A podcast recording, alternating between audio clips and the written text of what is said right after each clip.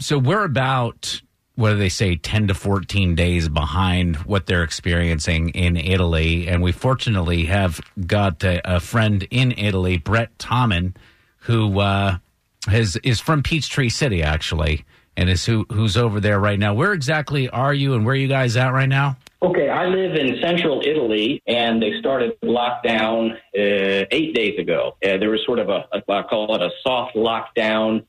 Started about 10 days ago. The bars, cafes, pizzerias were still open uh, until the early afternoon. That lasted for two days. Then they went to a hard lockdown to where everything's closed except for supermarkets, pharmacies. Brett, are you there with your entire family? Yeah, there's five of us. Talk about uh, maybe the fear that a father or a parent feels when they say you you're in lockdown, your family, you could get sick. Talk about what that fear is like as a parent.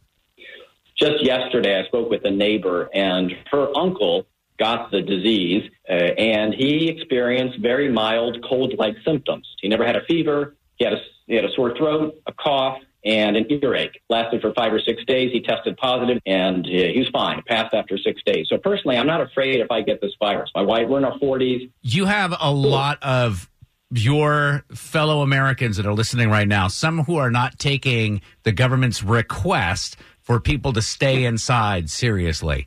Speak directly to uh-huh. them and tell them what your recommendation is.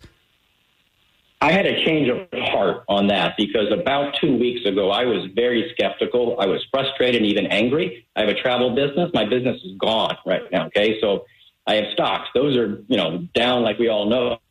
So I was very skeptical. I thought this was an overreaction. Now I see the thing coming down. It's almost like this wave, almost like an invader if you're watching a movie and this army is coming down towards you.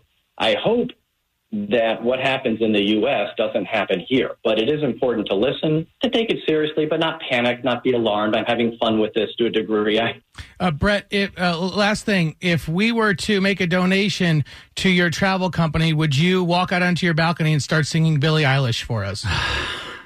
oh my goodness, you don't want me to do that. no, That's a no, thankfully, because Drex was just offering my money as well. right. Thank you so much for joining us. Yeah, thank you so much. Have a great day.